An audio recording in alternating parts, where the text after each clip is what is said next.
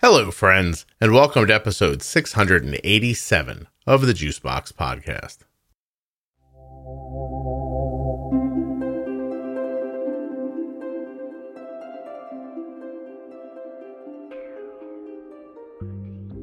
I'm just going to admit right now that I don't know how to describe Leanne. So, Leanne has type 1 diabetes. She's an adult in her 30s, was recently diagnosed when she recorded this, and that's all I'm giving you. While you're listening, please remember that nothing you hear on the Juicebox podcast should be considered advice, medical or otherwise. Always consult a physician before making any changes to your healthcare plan or becoming bold with insulin. I have a buy me a coffee page. It's buymeacoffee.com forward slash juicebox podcast. And some people are members, and with their membership, um, usually they're promised a reading of their uh, of their name, which, if I'm being honest, I'm woefully bad at doing. But recently, Donnie became a member and asked me to read you this. A shout out to Nolan and Jen Dean, and everybody remembered, loved, and affected by the combination of diabetes and mental illness. Thank you, Donnie, very much. And thank you, everybody who buys me a coffee.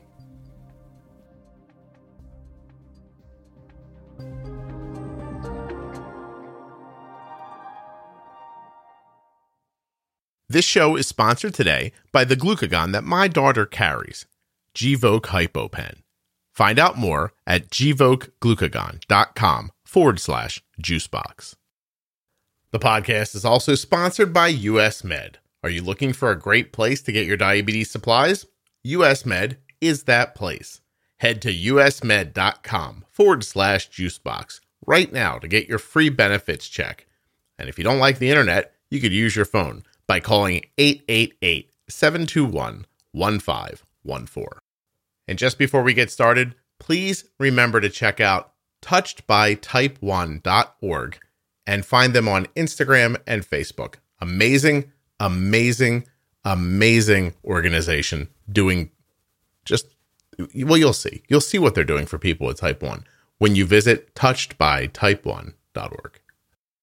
My name's Leanne. I am a unfortunate marathon runner and an accountant, former bartender, and I recently was diagnosed with type 1 diabetes. You're an unfortunate marathon runner because you're bad at it or because No, because I just don't know how I ended up being a marathon runner.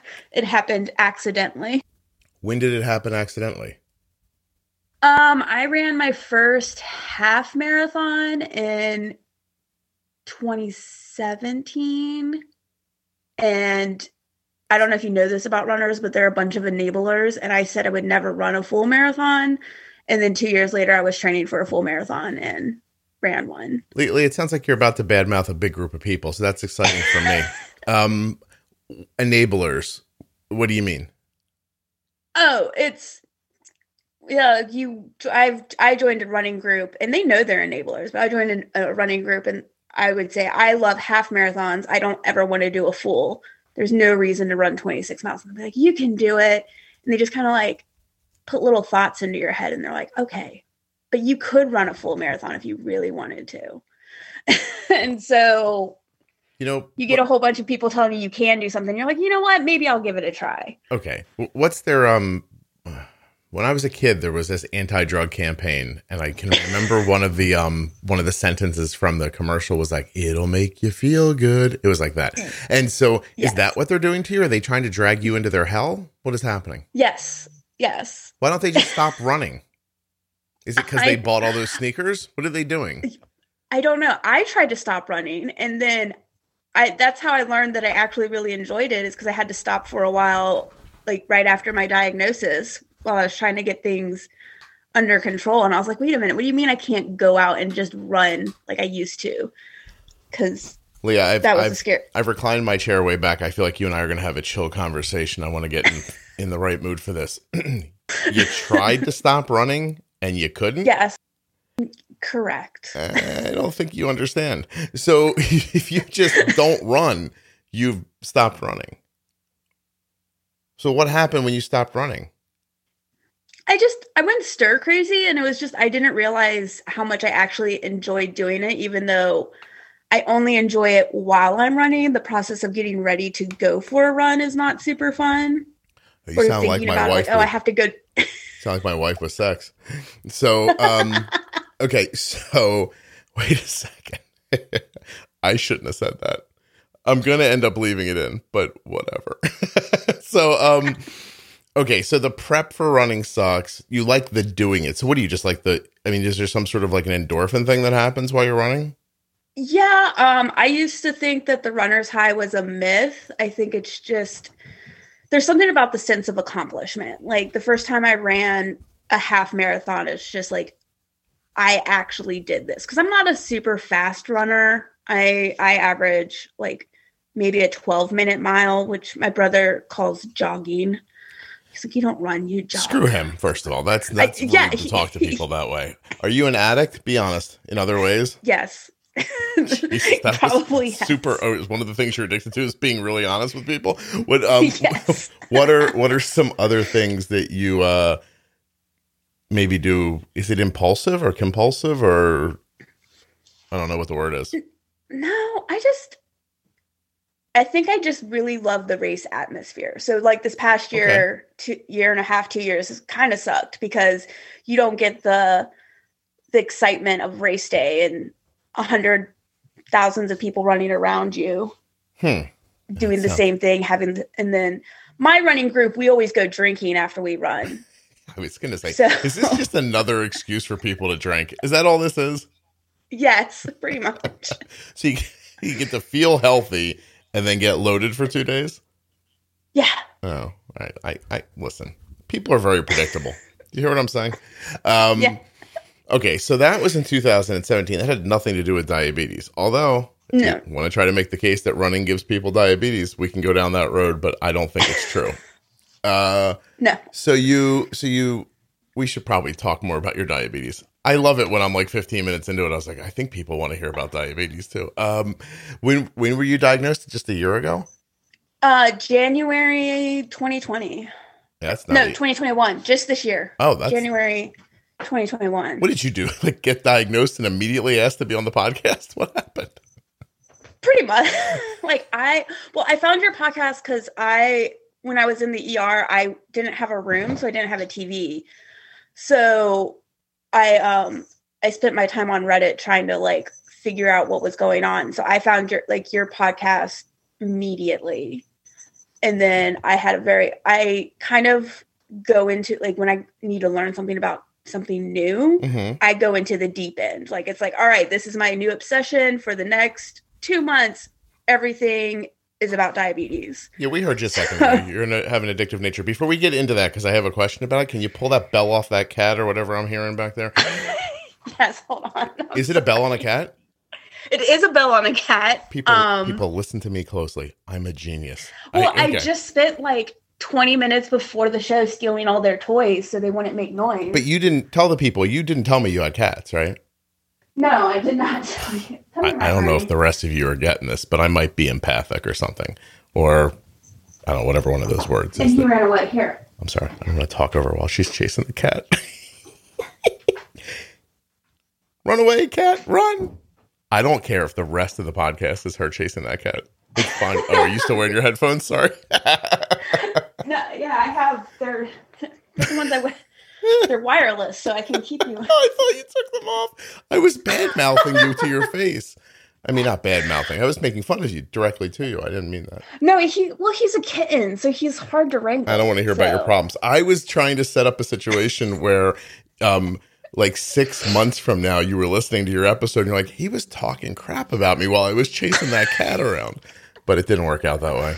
Anyway, um, I'm getting quite an ear for what's happening in people's homes from doing this podcast. All right, I appreciate that. You didn't hurt the cat, right? No, I just shut him into a room. So you, you couldn't catch him? No, he, he's tiny and wily. All right. So let's get back into this. Uh, or what the hell was I know my question. I tell you what, I I must have slept well last night. I'm very clear headed right now. Um, Reddit. A lot yes. of people tell me they hear about the podcast on Reddit, but I don't go on Reddit because the idea of it scares me. Am I generally Fair. thought of well there? yeah. If I'm not, I don't mean, tell it- me. Make up a lie, but because I'll never go look. So just tell me. You, y- yeah. Um, well, what I did is I made a post on one of the type one subreddits, and I was like, I was just diagnosed. Tell me what I should ask when I go to the endocrinologist and what you wish you knew at the beginning. And the two things that came up a lot was your podcast and think like a pancreas. You don't have to bring up what else came up. That's fine. But okay. Um, that's a pretty good book from what I understand. I can't read, so I'm not sure, but um, I hear good things about Gary's book for certain. And Jenny's on all the time, and Jenny actually works for Gary. So um, I don't know if people know that or not. That Integrated Diabetes Services is owned by the author of Think Like a Pancreas. Um, It took me longer than I w- would like to admit to put those two together because I was listening to you and reading the book, and then like three months later, I was like, "Oh, wait, hold on." well, in fairness to you, I don't really spoon feed information to people. So, um, like, there's a way of communicating that I think of as more long form, and I don't just mean like over an hour and a half. I mean like over years. Like, I feel like we're building a thing here together, and so I think it's weird when people come on and say obvious stuff that's not conversational. If stuff comes out in conversation, I'm happy about that. But I don't make like short, declarative, boring statements. I try not to do that. And like coming on and being like, this is Jenny. Jenny works for Gary. Gary wrote that book, you know. Like, I don't talk like that. So, um, but that's cool. So you went right to Reddit, where I'm generally thought of well, which thank you, Reddit. I appreciate that. Huge shout out. I will never be there. So please don't bother th- saying you're welcome. I won't see it but um and it's not for any real reason other than i mean i don't really do social media to begin with and i think of reddit as social media right like it's a message board am i right Yeah. yeah. i don't have time i'm busy uh i wish i wasn't though it sounds amazing i mean you went there and got what i'm calling rock solid information Yes. yeah okay so you're in the hospital redditing there's no word for redditing like you can It face- is redditing. it That is redditing Yeah. You know, when I say editing, like if I, all right, sorry, let's just rabbit hole for one second. Sometimes I say to people while I was editing this episode, I blah, blah, blah, blah, blah. And I hate that word. The word editing makes me like when I say it in context, like I'm editing the episode, I'm okay. But when I use it descriptively, oh my God, I sound crazy. I have to stop.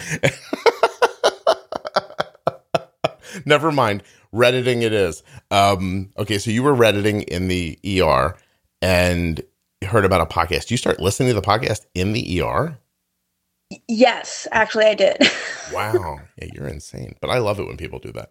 Um, so the doctor comes in and you're like, don't worry, you don't have to explain anything to me. I have a stranger on the internet I heard about through Reddit. He's explaining the whole thing right now. I was a little bit in shell shock Yeah, I bet. like that whole period because I no one in my family there's no history of diabetes in my family. And I originally went to patient first because I thought I had COVID. So Okay. to to think that you know you have something that you potentially will get better from and then they're like oh you should go to the er and i was like mm, do i have can i just go home and take a nap and it's like please go to the er Yeah. i'm gonna call you tomorrow Wow. So you go there, they tell you to go to the ER. You go to the ER finally, check the Reddit. I went- out. Am I, i getting went this home right? and took a nap You went home and took a nap. Sorry. Um, you what generation are you in? What do they? How do they classify your age? Uh, i've been told i'm a geriatric millennial I. Oh my god, I don't know what any of that means. I hate the internet. Now I'm just realizing. I, I it's at the core of what I do. I I hate that everything is branded.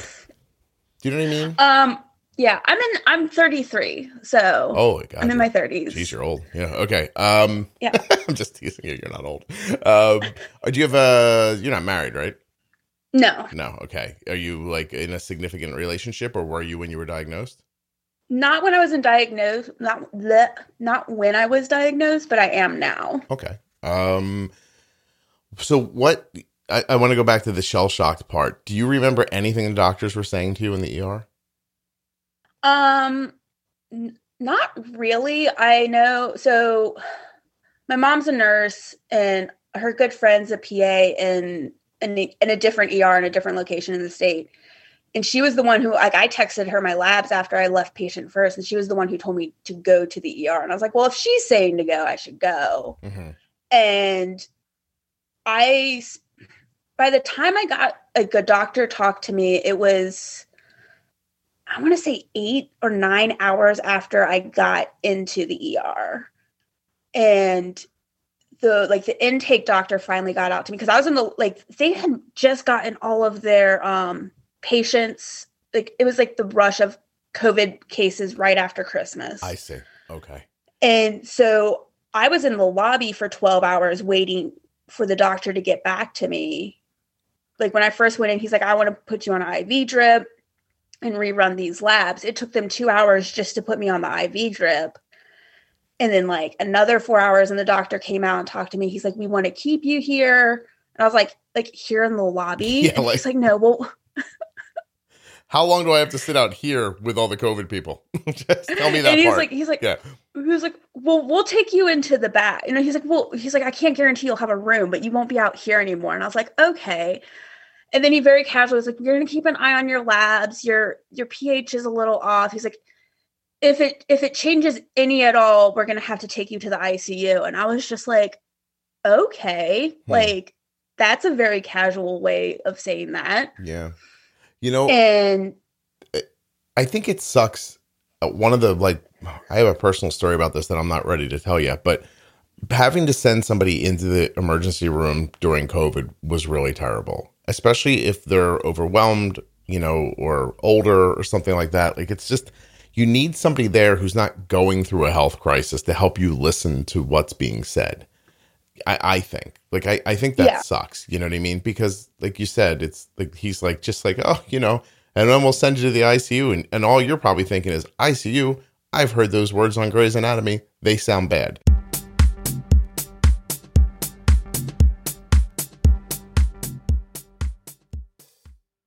When you have diabetes and use insulin, low blood sugar can happen when you don't expect it. Gvoke HypoPen is a ready to use glucagon option that can treat very low blood sugar in adults and kids with diabetes ages 2 and above. Find out more. Go to gvokeglucagon.com forward slash juicebox. Gvoke shouldn't be used in patients with pheochromocytoma or insulinoma. Visit gvokeglucagon.com slash risk.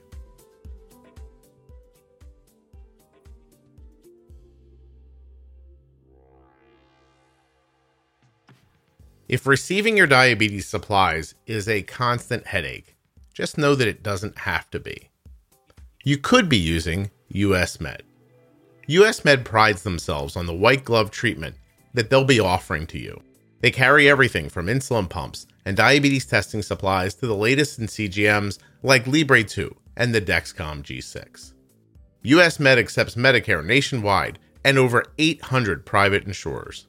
Better service and better care is what US Med wants to give you. Head over to usmed.com forward slash juicebox to get your free benefits check, or you can call 888 721 1514. US Med has served over 1 million diabetes customers since 1996, and they'd love to add you to that list. So if you'd like to get 90 days worth of supplies and fast free shipping without all the headaches, check out US Med. There are links in the show notes of the podcast player you're listening in right now, and links at juiceboxpodcast.com to Gvoke HypoPen, US Med, and all of the sponsors. Are you a US resident who has type 1 diabetes or is the caregiver of someone with type 1? If you are, please take just a few minutes to go to t1dexchange.org forward slash juicebox and fill out the survey. When you do this, you'll be helping people with type 1 diabetes and supporting the show.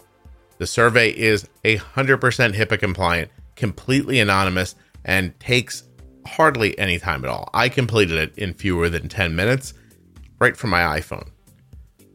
T1dexchange.org forward slash juicebox.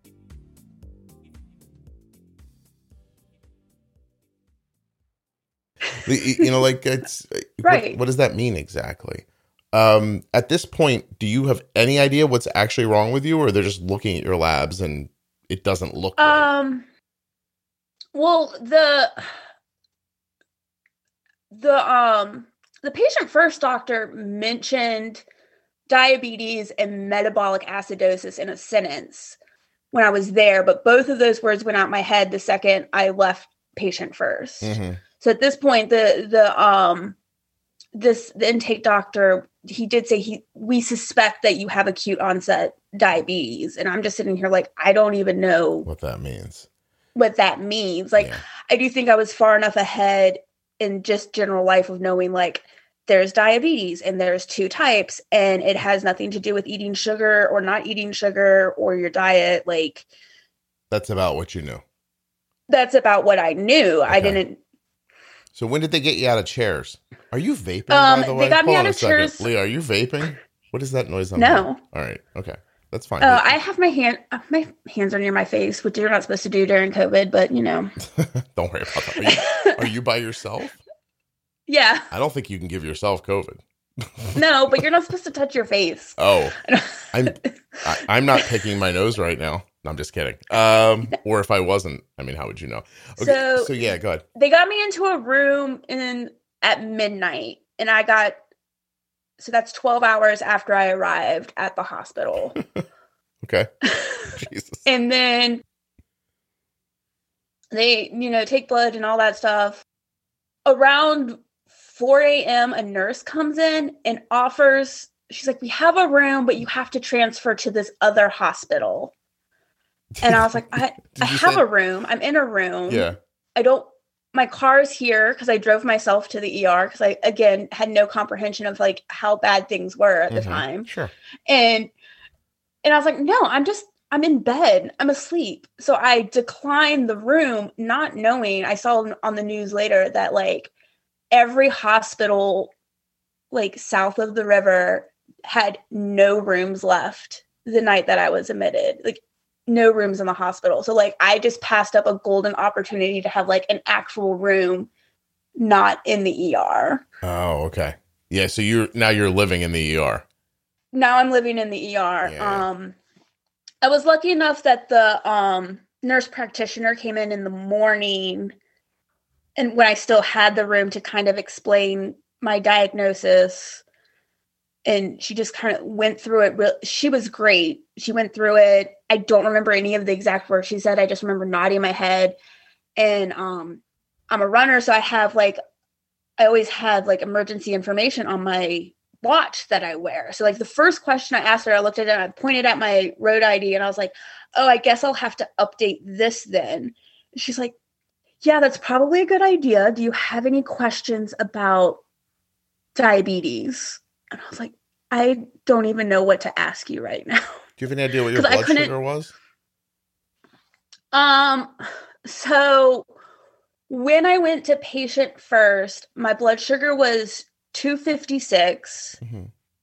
but the last time I had eaten that was that was a Monday morning, and the last time I had eaten was Saturday around four o'clock. Oh, okay. And my A1C was 13 and a half, Mm, like 13.5. mm. So, um, and I was in the and I was there all by myself because I was an adult, so I couldn't have any family come in. Leah, all evidence to the contrary, by the way. you had Very grown to an older age, but I mean, I don't. Not an adult. Did you call Um, anyone in your family or someone like to tell them what was Yeah, going on? Yeah, I call I called my mom when I left patient first. Like I talked to her a lot, like very frequently along the way. Again, because uh, she she's a nurse. Um, my dad, I didn't call him until they told me they were admitting me to the hospital. I was like, well, I guess I should call him now. um, because while they live close by, they couldn't do anything. Um, my mom did come up to my house and like bring me a change of clothes and then like she stayed at my house and cleaned it which was really nice That's what parents do. They're like, I'll, Yeah. I'll make something easier. For, or how bad is your house? Was it really dirty? Was it wasn't really it Right. wasn't it's not super dirty it's just like i don't do maintenance cleaning like what does that mean? so she Are there like- cups stuck to things? What are we talking about? or like Oh, the toilet. I don't think I hear what you're saying. I don't think my bathroom looks dirty, but she would come in and like scrub the grout and like All right. She really like she like cleaned it, cleaned it. And I I, was like, gotcha. oh, thanks. You mentioned First a river. bathroom. Are you in Ohio, Chicago, something like that? Um, Virginia, Richmond. Oh, okay. So There's a river there. Mhm. I only know like two other rivers. Obviously, there's probably more than two, right? oh wait, I, Rio Grande. I might know more. Let's not do that now. Um, so, it, but no, I call I, I called my mom. She was on speakerphone while I talked to like the nurses and and the nurse practitioner, and she asked questions. I think she was on she was on her best behavior, and I really appreciated that. Hmm. So, so your mom was trying to pick out information too. At what point do you think you solidly understood what was going on? Like, how far from sitting in chairs in the ER until you were like, I have diabetes. I have to take insulin. There's going to be meters and testing. Like, how long were you there till you got to that? um,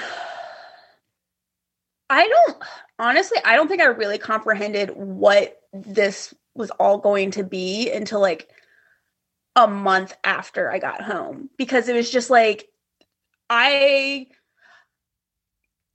so when I was little I was supposed to take um shots every day like growth hormone shots for Okay. like a completely unrelated thing and I didn't do it cuz I didn't like shots so the I knew enough about diabetes that I was supposed to give myself insulin I looked to the doctor and I was like I hate shots I can't do needles like I don't know if I'll be able to give myself shots. And she just looked at me and she's like, Well, you're going to have to. And I was like, Cool. I guess this is my life now. Uh, But while in the ho- I was in the hospital for two days.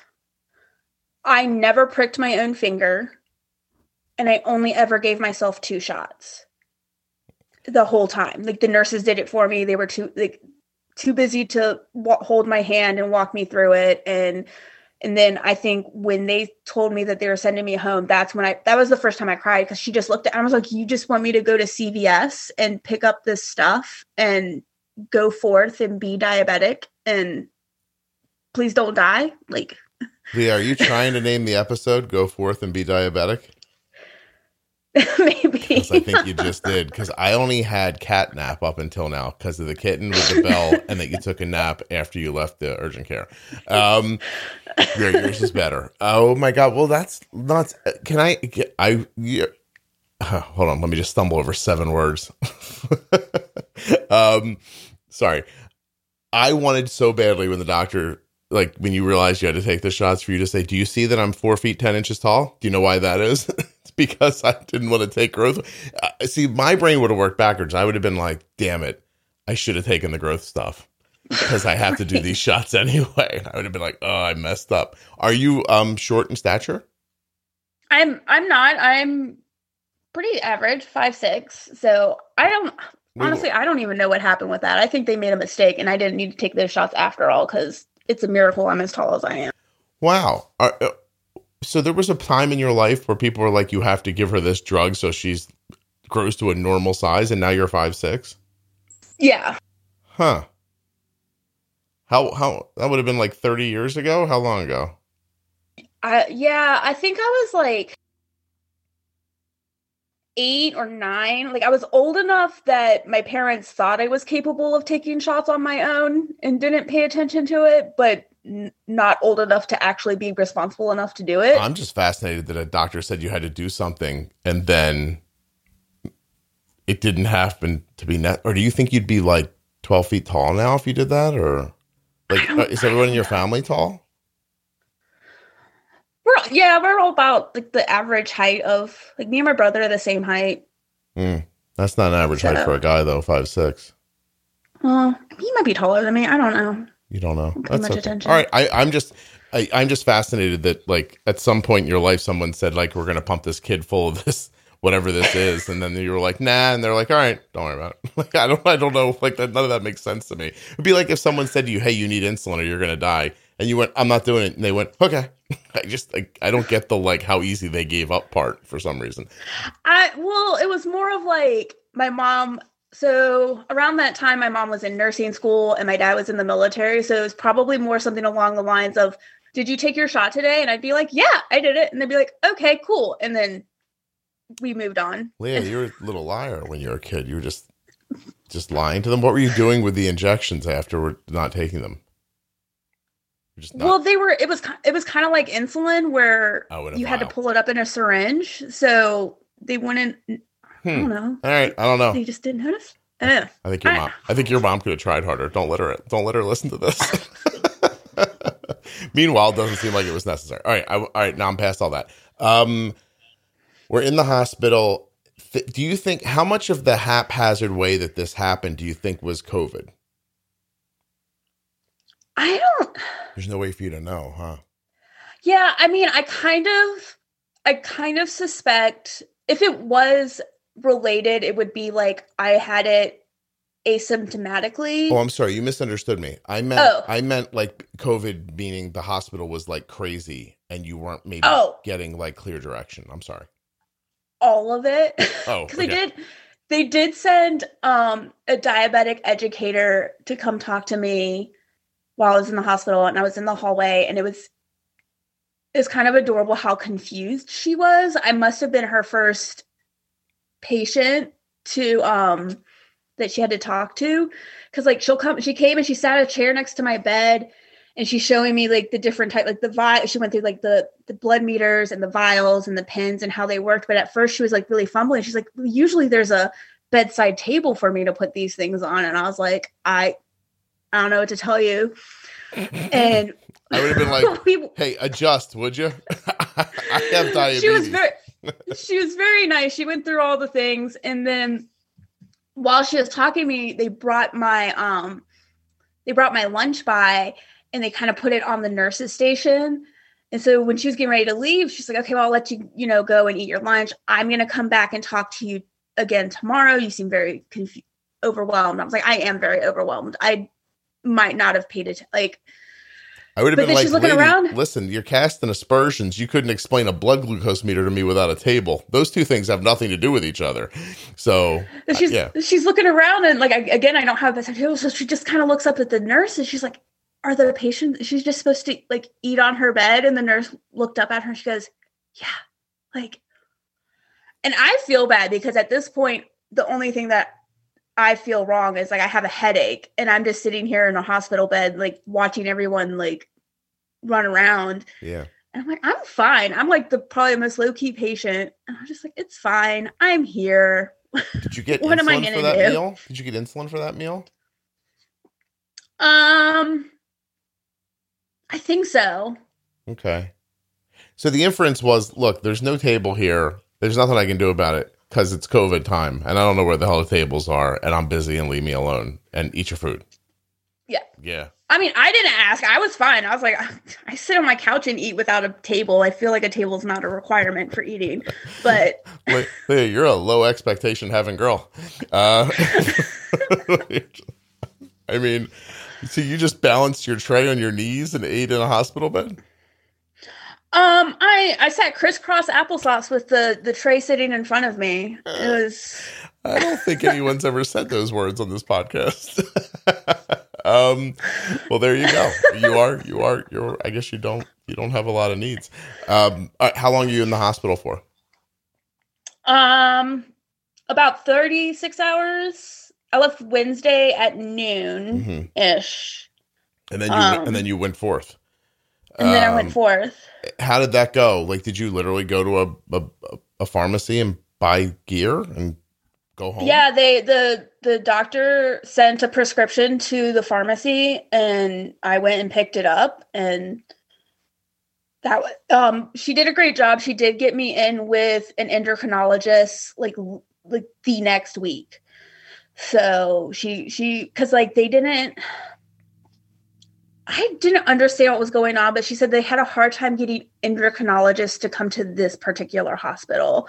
And I was like, so I didn't talk to an endo hmm while I was in the hospital. Just nurses So I didn't. and diabetes educators. I I, I talked to a diabetes educator, hmm and she did come back and talk to me the next day before I left, which was really nice. Was it helpful or just Um, nice? It was it was helpful. Like they they were very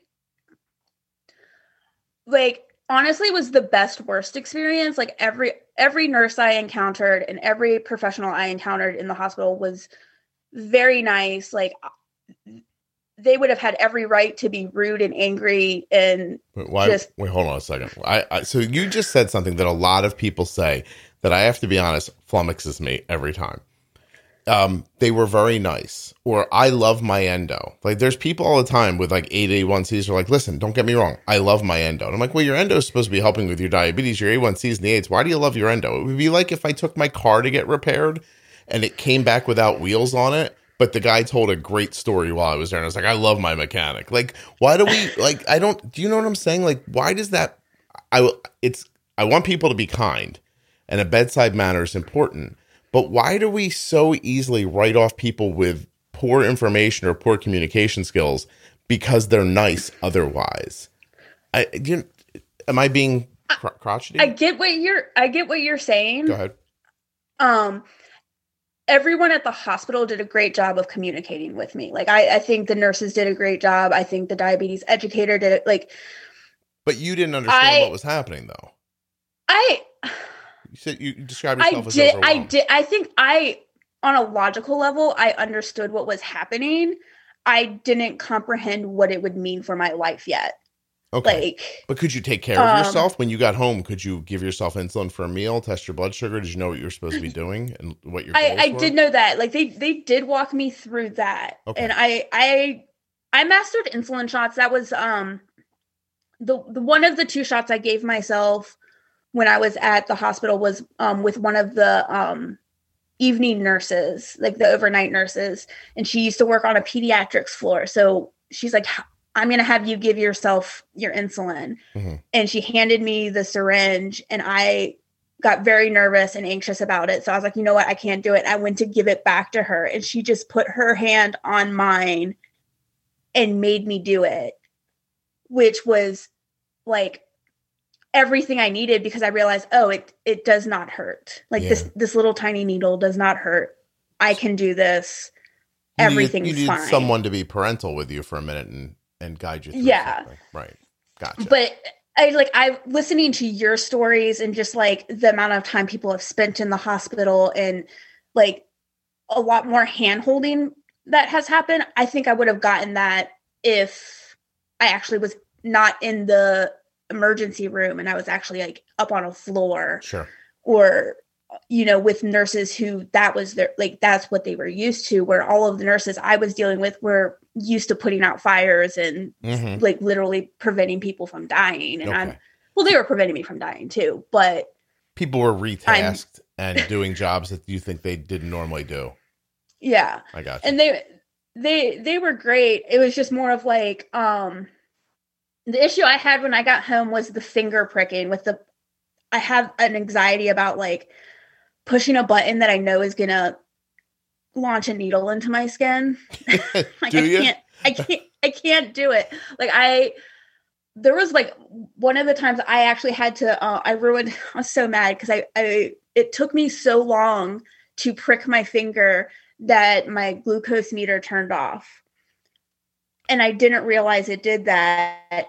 So I had put the blood on the test strip and then it didn't work. And I was like, oh man, I have to get like I have to do this all over again. You know that happens a lot to people. Just, it times out, and you're like, and then now you're balancing the blood on your finger and trying to pull the, the the strip out and let it restart and push it back in again. But I'm saying, I hear what you're saying. You went to the blood when it wasn't reading it.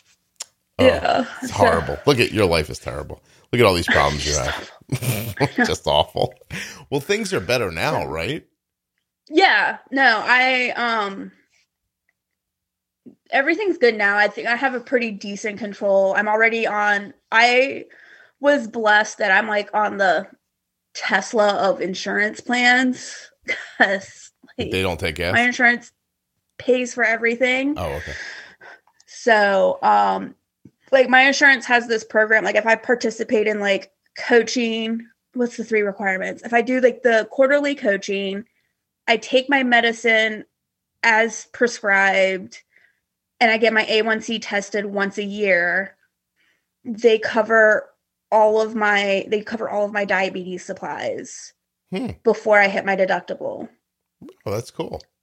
So, and then this this recent year, uh, Dexcom switched to pharmacy, so that counts as a diabetic supply, which Now saves makes me a lot of money. Yeah, free, yeah. free for you. So then, like basically, insulin, so that's great. Yeah. Um, I did have like the endo that they set up the appointment with that I got to like, which I learned is amazing that I got in with an endocrinologist like a week after diagnosis hmm but I did not like her.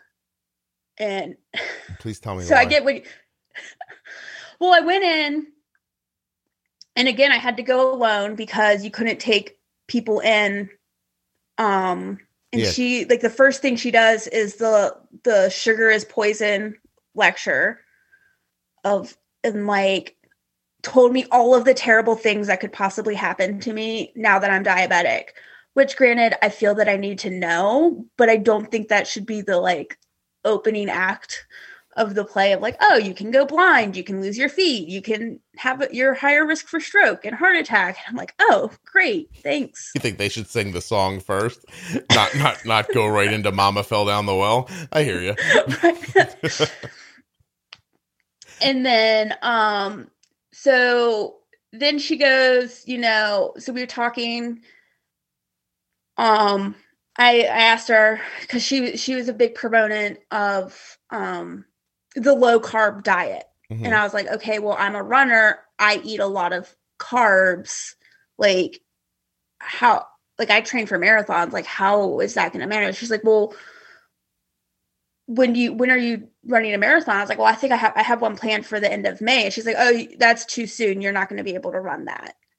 I was like oh okay and then she wanted to put me on a pump. She's like a pump's for you. I'm going to send in someone to talk to you about it. And then that she immediately sends like this is my first day all this information then she's like i'm going to put you on a pump. And i'm going to talk about your your favorite company. And so she sends in the medtronic rep to talk to me about like their system. And like but back when i was on reddit and doing my research the number one pe- thing that people said is like get a dexcom or a cgm so that's what i cared about i i at this point had managed doing shots just fine i felt like i could continue to do that but the thing that i really wanted to get rid of was pricking my fingers Mhm. so I was like, I want a CGM. So I'm talking to this guy and I was like, okay, well, I want the Dexcom CGM. And he's like, oh, well, we, our system is super great because it's like an all in one system. And Did she he's you a I don't company know. rep in? Yes. There's like a sales guy in a closet she opened up and let out, or something like that. Yeah. Uh, apparently, like, Hmm. he, like he uses her office as his office. Like, like th- that was like one of the selling points is like you have people here to help you on site. We're here every week. You know, I'm here every Tuesday to like Oh, help with everything you need. Okay. And like they did the diabetes education for her and all the stuff. So like he assures me that there are three choices for pump. Like, well, actually, he didn't even tell me that. I only knew I knew that from listening to your podcast. But he's like, he he sold it as everything is created equal. Like, you know, yeah, you have choices, but in the grand scheme of things, everything's about the same. Hmm. And so I, because I'm sitting here, I'm like, well, I want the CGM. I want to get back to running because I didn't feel safe running without being able to check my blood sugars constantly because I'm so new to insulin and I was, you know, I don't want to go low when I'm out running, especially since I run like four to five miles at minimum at a time. Just so I get pretty far from my house. Yeah, yeah. Just very slowly get far from your house. Um, Yeah. Did you feel like you got pushed into it, Um, or not? I don't want to say, uh, not at the moment. It was afterwards that I looked back on it and I was like, you know, that was kind of like an aggressive sales tactic. Mhm. Not even that, but it's like, so I agreed to it because it's like, well, this is my chance. You know, if Yeah. If this is as good as everything else, why not? You know, I know that some people wait three to six to year to get on pumps, I I'm see. getting it a week after diagnosis. Why won't why not jump on this? I see. Uh, so you were just sort of you were online where people were saying, "I'd get a Dexcom if I was you," and then somebody's saying, "Well, here's another CGM. It's just as good, and it comes with a pump. It's a whole system. I'm here to support it." And you're like, "All right, well, it's happening quickly." I hear other people saying six months, a year, uh, bird in the hand, and you're like, "I'll take it." right. Okay.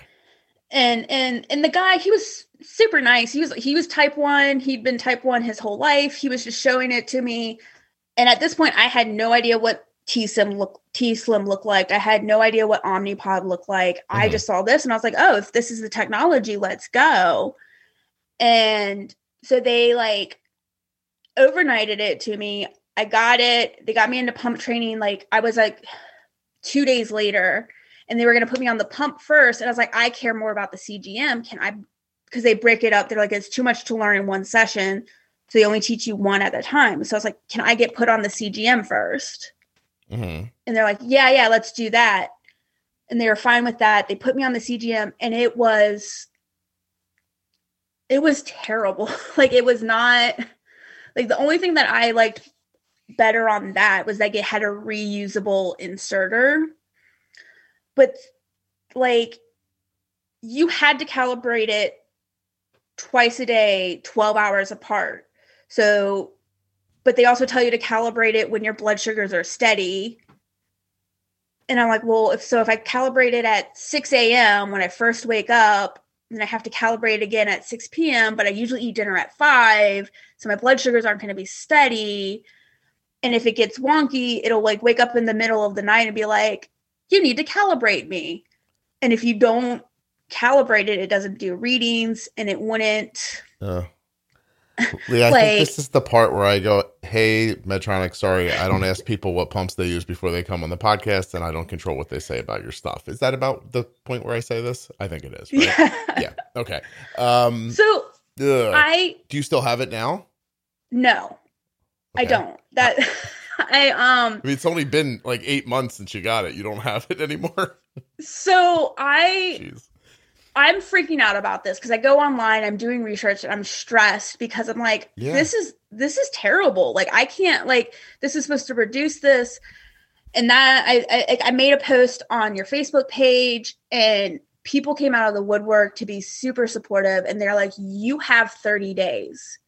Yes, they sent it to you. Yes, you've tried it on, but you have 30 days to say you don't want it anymore. And I was like, Oh, you returned it like a sweater. I I returned it. And the return process was atrocious. But like I took my like the next appointment I took my mom with me.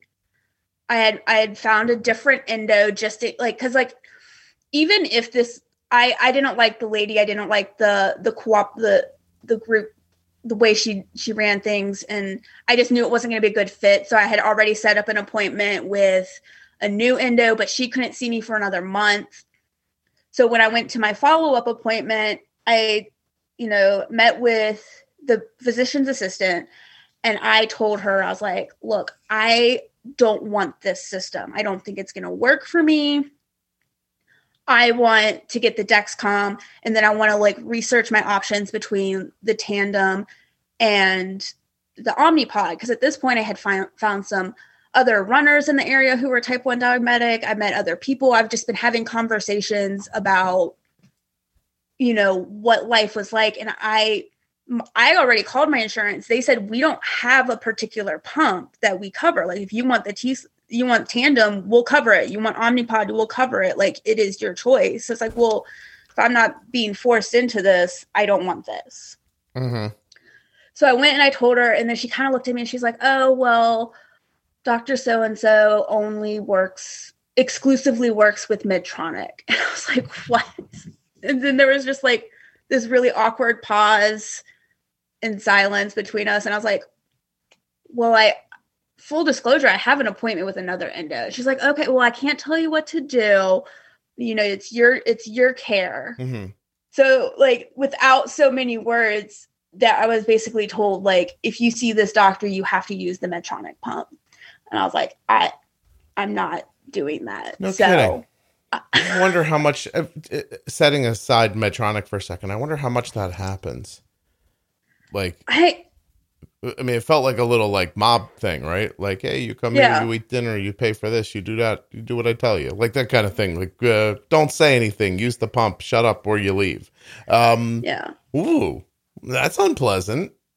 Oh yeah. And then like they were super helpful for getting me on like on the pump, but the second I was like, I I don't want this, they the med like it was just Are you I not at that talked to- practice anymore? No, I am at a completely different practice. And my new endo Good. is is um I don't know if she's great, but she she listens to me and she I kind of go in and she's like, "Oh, your numbers are amazing. Like, do you even?" She's like, "Do you need anything from me?" And I was like, "I I don't know. I I'm kind of just." So she'll adjust things. So she encourages. She says I can run. She she supports me in what and you know wanting to keep tighter ranges. So You have the gear you want now. What pump did you end up? I have with? the gear I want. Yeah, What'd you end up with? but um i have um tandem i have the t slim with the dexcom Are you using the Control IQ? i am. How do you like that? i i like it okay um i kind of just default to it right now because i'm still trying to like get a hold of like carb ratios and and all of that um i i really wish that they would let me set my target lower Mhm. because it right now it just it defaults at like the target of 110 and i was like can i have my target at 100 And so, like, to a- kinda get around it no for- for now, right? it, it is um they tandem called me and they did a survey once and one of the guys he was asking the question i told him that and he's like we hear that a lot and there he's like there's works behind the scenes like he he he made it sound like tandem is aware they're hoping that that's something a possibility in the future Okay, so good. um Sorry, you were about to say But- something. I forget. I cut you off. oh the returning of the medtronic Yeah, how i had to How did that go? So I had to cancel my second um training Appointment, appointment, pump pump pump appointment and I am very um confrontation averse. Like it gives me a lot of anxiety. So I did not want to call this lady and tell her that I had to cancel. So I I called her and she didn't answer. So I left her a message. I was like, I have to cancel the appointment. And she calls me back and she's like, Oh, I'm so sorry. She's like, when can we reschedule? And I was like, Well, actually, I'm I'm gonna oh, what am I? Your pump sounds like it's going to self destruct. Is that what that is? I'm wondering what. Oh, What's wrong? it says my insulin stopped. It stopped. I started it. Yeah. That's weird. I don't know about that because I don't. I've never used. it. Sometimes, um, I think it. Sometimes it de- it detects occlusions that aren't occlusions, so Oh. it'll stop the insulin. And I just it yells at you, and then I check it, and everything's. I make sure there's no kinks in my tubes, and yeah, I don't- restart it. Yeah, there's because of the no tubing on Omnipod. Like I'm not familiar with those kinds of like pump issues, but um, um. it's okay. So You're okay. Yeah, it's good. I'm All right. good.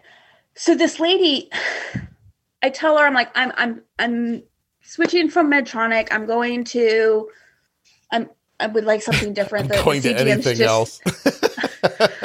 Well, and I just and she well she's like, well, can you tell me can you tell me why you're switching? And I was like, well, I don't I don't like all the calibrations.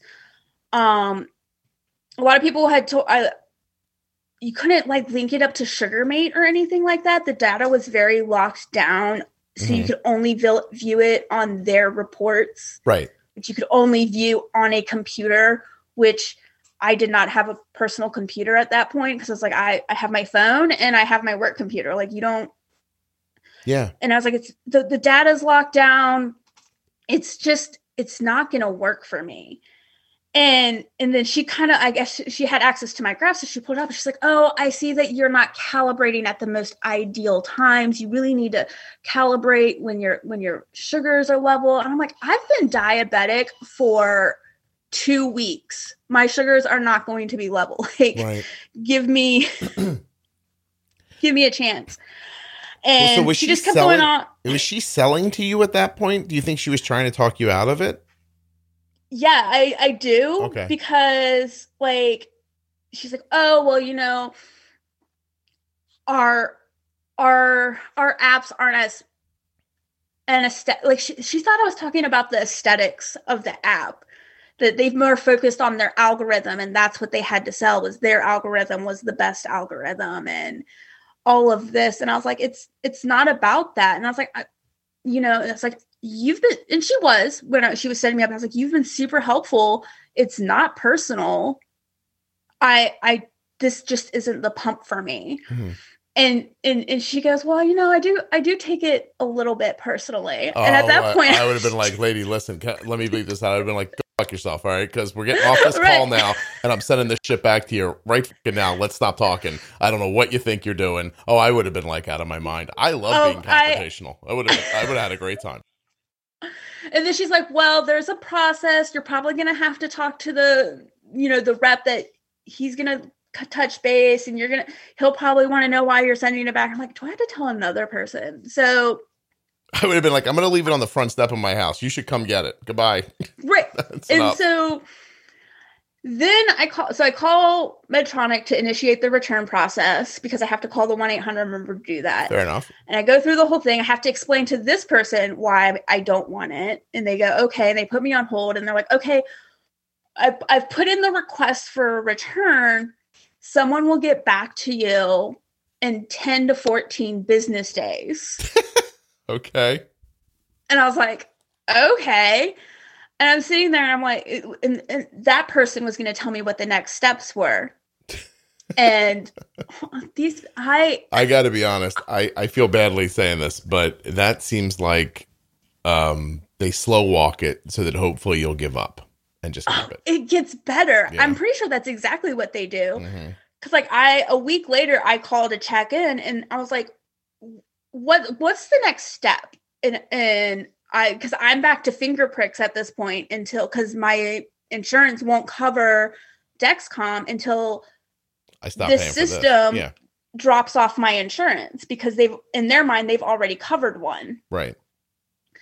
and so the guy's looking at it and, and he's like oh and i was like i just need a shipping label like send give me a shipping label so i can ship this back to you and he puts me on hold the key for anyone in the future the key words are is there any way we can expedite this because Yeah. that's what I had to say every step of the way.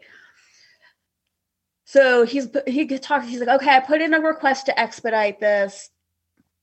Someone will call you back in 24 to 48 hours. And I was like, I just want a shipping label. Like, I'll pay for it myself at this point. Like, just so someone called me back and she asked me, she's like, Oh, I have a shipping label. Do you want us to um, mail it to you or do you want it emailed? No. Staple it to a telephone pole and I'll come find it. Like, give me the damn thing right now. What are we doing? Oh, well, you stuck to it and you said you don't like confrontation, but you found your you found your nerve, right? And you took care of it. Yeah. Yeah. These I I I have a desk job. I work for the government. I have a lot of time on my hands to sit on hold while I'm working. so I it took 8 weeks from the time that I requested to return the pump to get it back to them for them to acknowledge that they received it and for them to um, tell my insurance that they no longer had a claim. And actually, what ended up happening is I called my insurance and they were like, they were phenomenal. They did a, a conference call to call Medtronic. And eventually, the lady was just like, I don't understand how this process works because she's like, it's just a request, it's an email. It's not like you can, you have to mail things anymore. Yeah. And like so when they put us on hold she told me she's like i heard them say that they have received the pump back and that they're what they are processing the check to return the money to us. She's like you don't have to wait for this. So what i'm going to do is i'm going to reverse the claims on our end. So she reversed out the claims. You can go ask so they were no something longer on my insurance. So i then could proceed to get the dexcom the dexcom and the tandem. Mhm. And start going and and start with that which so, i was I i wanna- had that like march I want to tell you something. easter So I joke a lot about like like I'm talking to Medtronic. Like I always just assume somebody from Medtronic is listening, and that might sound pompous to some of you, but you know, podcast's pretty big. A lot of people listen to it. It's a fair assumption. Um, I recently became aware that they do listen to the podcast, so I hope that um, I really hope they heard what you said just now. Like I mean, you told, was you told the story Yeah. well. It's arduous. Nobody should have to deal with that. If you know, if if they don't like your product, then fair enough. Like, what do you? Why is this how they have to get out of it? And and not for nothing, but I mean, if I'm giving advice, you know, make a better one, which I think they're on their way to trying to do. Honestly, so you know, do something it- when people get it, they want to keep it. Seems reasonable. and honestly it wasn't if i if my choice was mdi and finger sticks and medtronic i would i would 100% med, pick that medtronic pump. Like it wasn't it wasn't terrible. It wasn't the worst thing in the world but for me personally having the options like i was i was bitter because i was never presented the options before i made the choice Yeah, I don't like the way it and started either. Like it's, and I don't know. Listen, I don't want to put that on Medtronic. The the idea. No, no, no. That was yeah. It, I- it could have been the doc. them. It could have been the doctor's office. Like honestly, um, It the- was yeah. yeah, the way they Um, do business. When my new endo referred me to the the tan um the tandem rep and she was talking to me, she it, we, were, we were going back and forth. She was giving me information and she's like, "Oh, was your previous endo so and so?" And I was like, "Yeah." Like, and I thought she had like a chart or something, and she's like, "Yeah, she's she's the only endo in the in the um in the region that won't even take an appointment with me." Oh, okay. So So this, is not endo i think she knows medtronic and that's what she likes and that i i Yeah, i, I get I mean, and if I was Medtronic, I would I wouldn't want to be hooked to a lady who's you know getting you on day one and being like, I mean, first of all, the sugar's poison thing.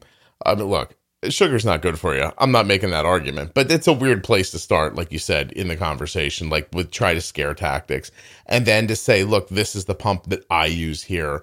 Uh, so much so that watch this next to my broom in this closet. Here's Jim. Jim's going to tell you about Medtronic pumps. I'm like, wow, that's freaking weird. That seems like a 60s horror movie to me. You know what I mean? Like you walk in the door and you Yeah. turn, there's suddenly somebody standing there. Um, the whole thing just seems ill conceived. And you know what I mean? Like if you want to, if you want people to use your product, make a product they want to use, and and not for nothing. I understand they made this thing, and now they have to support it, right? Like it, it exists now. They can't just pretend it doesn't need to be calibrated at an optimum time, like the lady said. She can't just not say that. But in the meantime, it's weird when it turns into a business thing. Like, well, we don't want to lose a user because maybe I don't know. Maybe six months from now they're going to come out with a, uh, you know, another seven. Like, what is it? Six seventy G now. Like maybe there's a seven seventy G coming. I don't know. I really should pay more attention to things. But maybe there's something like that coming out, and they could say to you, "Look, I know this isn't optimal, but at this point we're going to have upgrades, and we can." I don't know what they could do, but this doesn't seem like a great idea. The way this went for you is shitty. yeah Yeah. it was it was very hard and it was like it was just like and that's about when i emailed you when i was in the middle of returning this pump Mhm. and I, and I, and I, that's why I felt so passionate about it because up until up until this point, I was a, a a very healthy person. Like I I did not comprehend like what a chronic illness was. I never like I hardly ever missed work. Like the only times like uh, when I was bartending and stuff, I never called out sick the entire like for like a decade because I just Yeah. I was a healthy person. So to do to be on this 180 of like and the weird thing is, is I still. Oh, here's the train. We got Um, a train. You promised me a train an hour ago, and we finally got one. Um, it's gonna get louder before it gets quieter. Oh, it's Amtrak, so it's a quick one. He's gone. Okay. um, he like, I still felt healthy going up until my diagnosis hmm like up until the day before because fun fact all of the symptoms of like the warning signs of diabetes can be confused with oh well that's just an unfortunate side effect of trying training from for a marathon. Like i Oh. lost weight. Oh i'm training for a marathon. I'm thirsty all the time. Oh i'm running a lot. I'm hungry all the time. I'm running a lot. I'm exhausted all the time. I'm running a lot. So Mhm. like i it never phased me. And i do think that like as th- the amount that i was running like extended how long it took me to get diagnosed. I would imagine, yeah. because when i think back like june of 2020 my my my doctor noticed i had lost 15 pounds. Okay. she's like did you change your diet? And i was like no i crushed a pint of ice cream last week like in one sitting. And she's like oh well has anything else changed? And i was like i trained for and ran a marathon and i'm getting ready to run another one. She's like makes sense and we moved on. Um and then like i was you know but january of 2020 was like the first time i was aware of being thirsty like before that i was very much like one of those people i i never carried a water bottle with me but starting in january i was like i'm carrying a water bottle now because i just get thirsty now Hmm. so it for as you can long look as back and see it coming. Oh yeah, and it's Yeah. crazy because it's like uh, I and so I also didn't didn't realize how exhausted I was all the time because like it was such a slow onset for me that like until I started taking insulin and getting my blood sugar under control, it's like, oh wait, this is what it feels like to have energy again. Hmm. Right.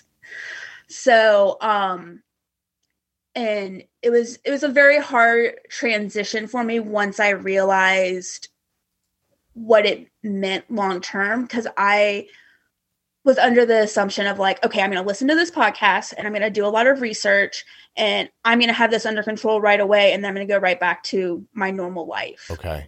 And now that I now that I know what's going on and now that I have insulin, everything's going to be fine. But there's still the random bounce of like exhaustion and there's still like just times where I can't focus at work. And the threshold for where that starts is a lot lower now because I'm no longer used to running super high Hmm. on my What blood sugar. what blood sugar do you get at when all that starts happening? Um, like 180. Yeah. That's where I 200, would, that's where I would guess. Yeah. I, I think you just I mean, having watched my own blood sugar when um when I wore a CGM last time, I would say that I, I could eat my way to 160 if I tried really hard. So um and then that's when you start getting that like feeling that I think people who don't have diabetes associate with like, oh, I ate too much, or you know, like uh, I've had too many carbs, like that kind of weird. But it it really is. It's like a slowing, a fogging, like that kind of thing. And when it happens to you once in a great while, you you can write it off. But if if your blood sugar is bouncing around and that feeling is coming constantly, I I would imagine it's just an unrelenting like water torture, right? Just a drip, drip, drip, where you need to get away from it. So how do you? What have you been doing to try to avoid it?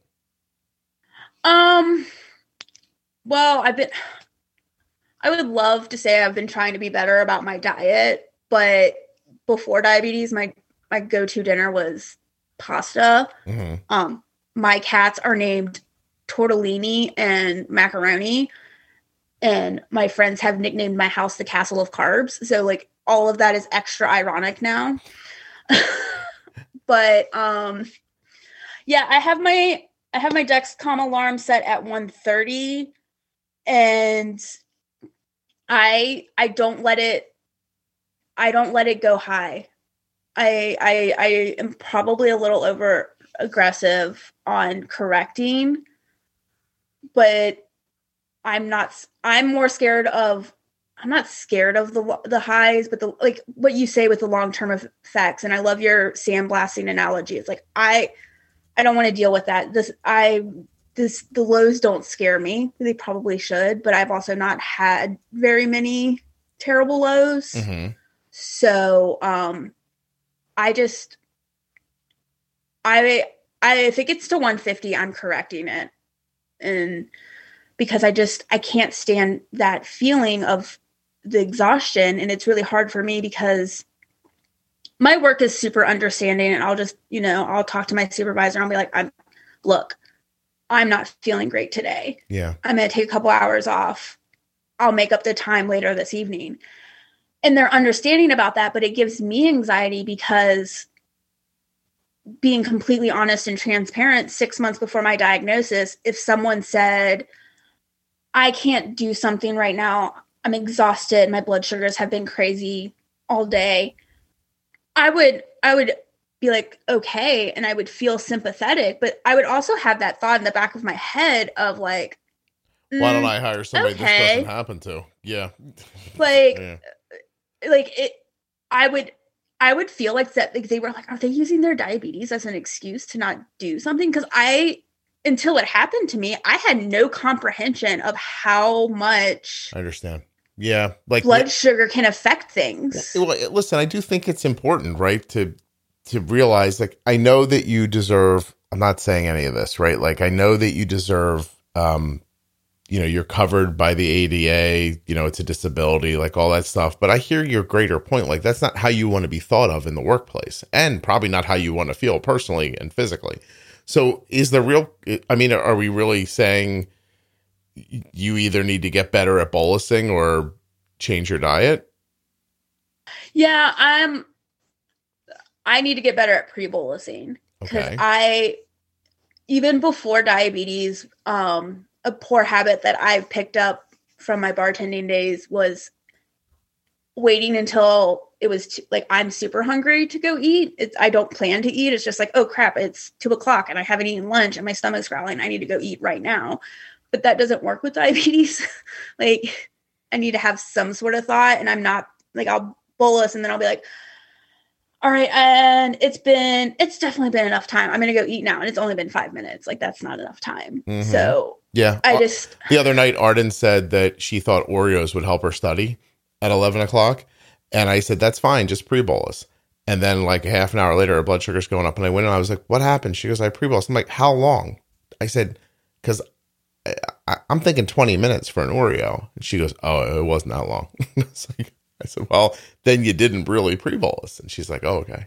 So, I mean, it really is a, like Leah, I joked about it earlier, but like you gotta like it's time to like be an adult. You know what I mean? Yeah. Like do stuff you don't want to do. Like all I got to be honest with you. If you had a baby right now next to you that was yours, uh, you would understand better what I was saying. Like that idea of like you have to just. It, it's um, I I really don't like it when like like married people say like oh you'll understand when you're married or parents are like you don't know until you have a baby. But there are some things you won't know until you have a baby you know like and the idea of just like this isn't what i want to do but this is what i'm doing and i better do it and be happy about it or i'm going to ruin somebody's life um is um it's a strong strong pull. And you're in that situation. Like you're gonna you're gonna you're ruining your life. Like you can feel it. You're, is how you've described it. Like you know, you're not feeling well. You're worried about your job, et cetera, et cetera. And and the the answer to well, what can you do about that was I, I could pre bolus better. So pre bolus better. You know, and that's another strong motivator for me. Up until like maybe a year ago, I was very much a fence sitter of like whether I'd ever have kids and then now that's definitely a possibility in my future. And i look at like the numbers that you need to have yeah to you're gonna need to pre-bolus if you preg- want to be pregnant yeah sure. it's just like oh man this is yeah. a lot. It's super hard.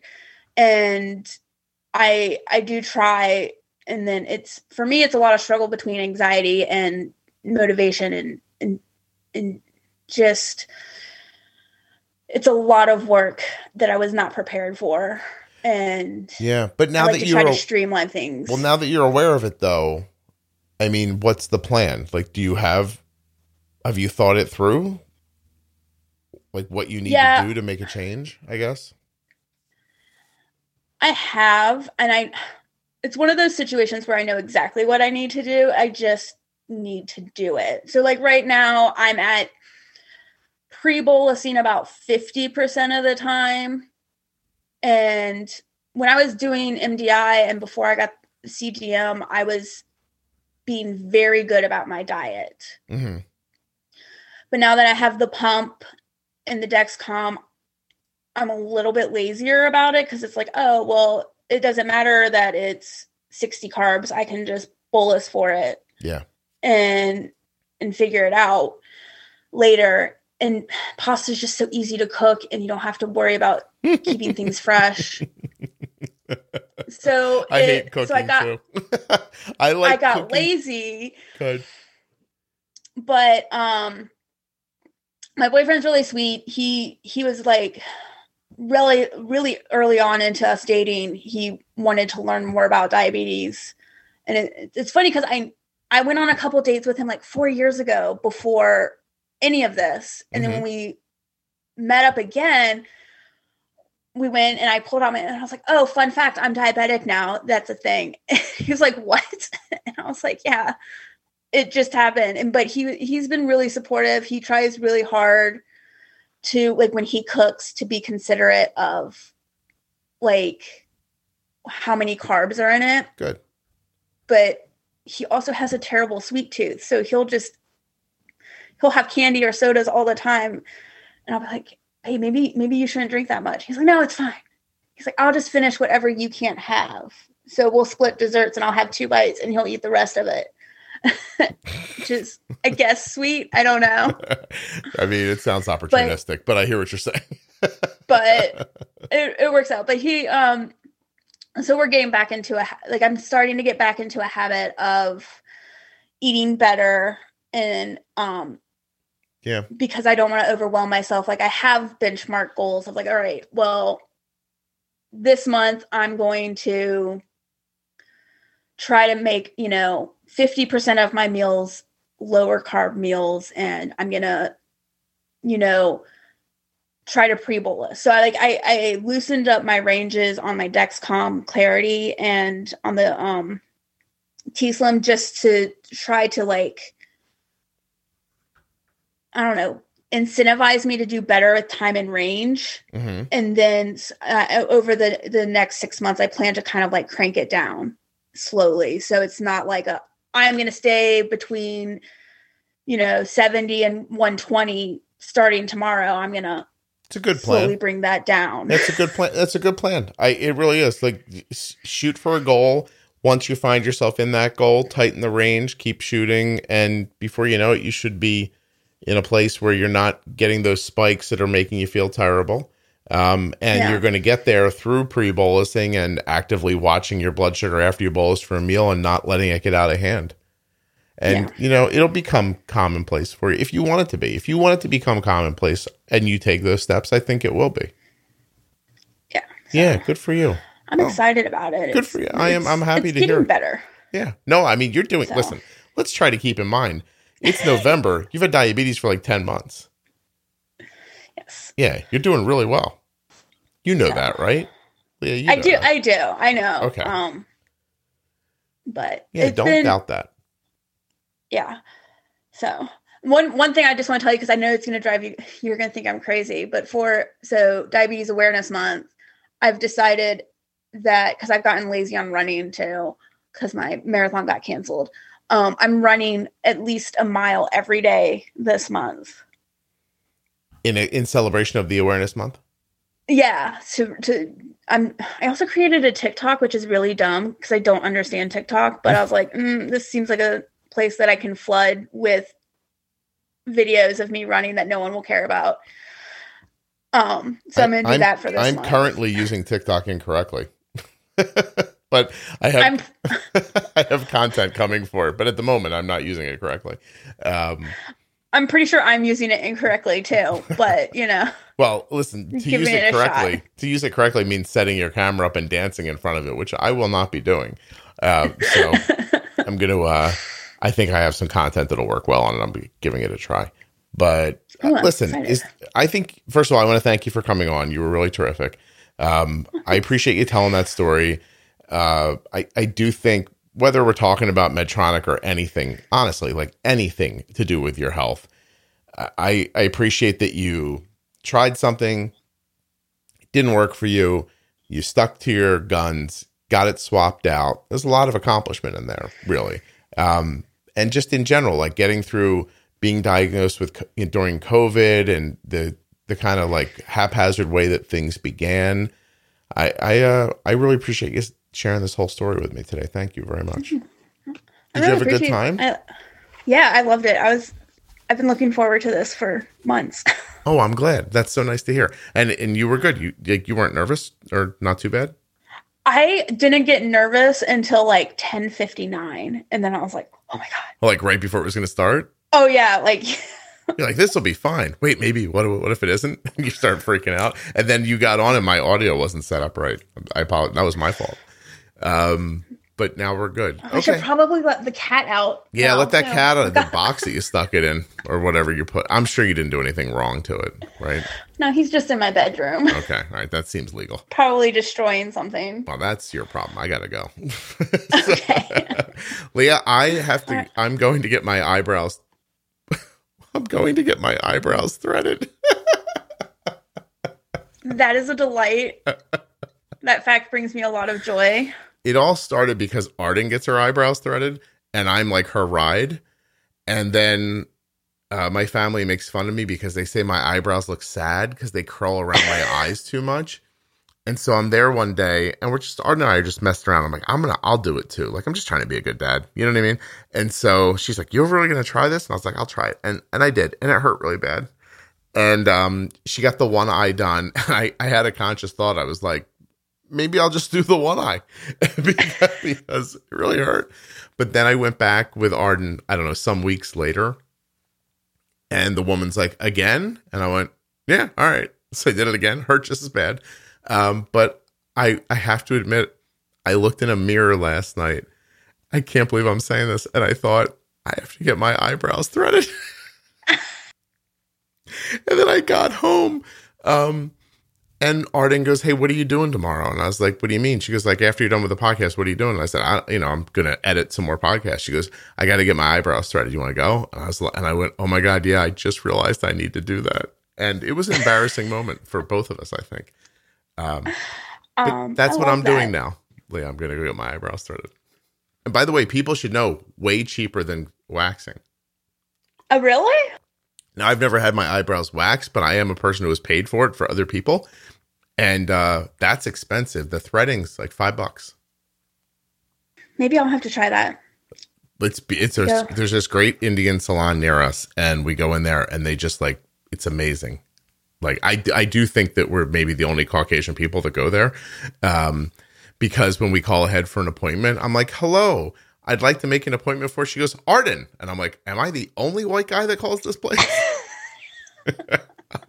I must be. I'm like, yes, Arden, uh, house 330. so, uh, anyway, threading. That's my, uh, that's my tip to all of you. All right. Well, you have fun. Um, and thanks for having me on. Uh, have a course. good afternoon. Yeah, you too.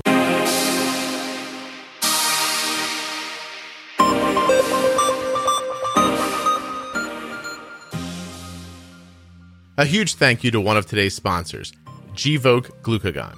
Find out more about Gvoke HypoPen at gvokeglucagon.com forward slash juicebox. You spell that G V O K E G L U C A G O N dot com forward slash juicebox. I'd also like to thank US Med for sponsoring this episode and remind you to go to usmed.com forward slash juicebox or call 888 721 1514.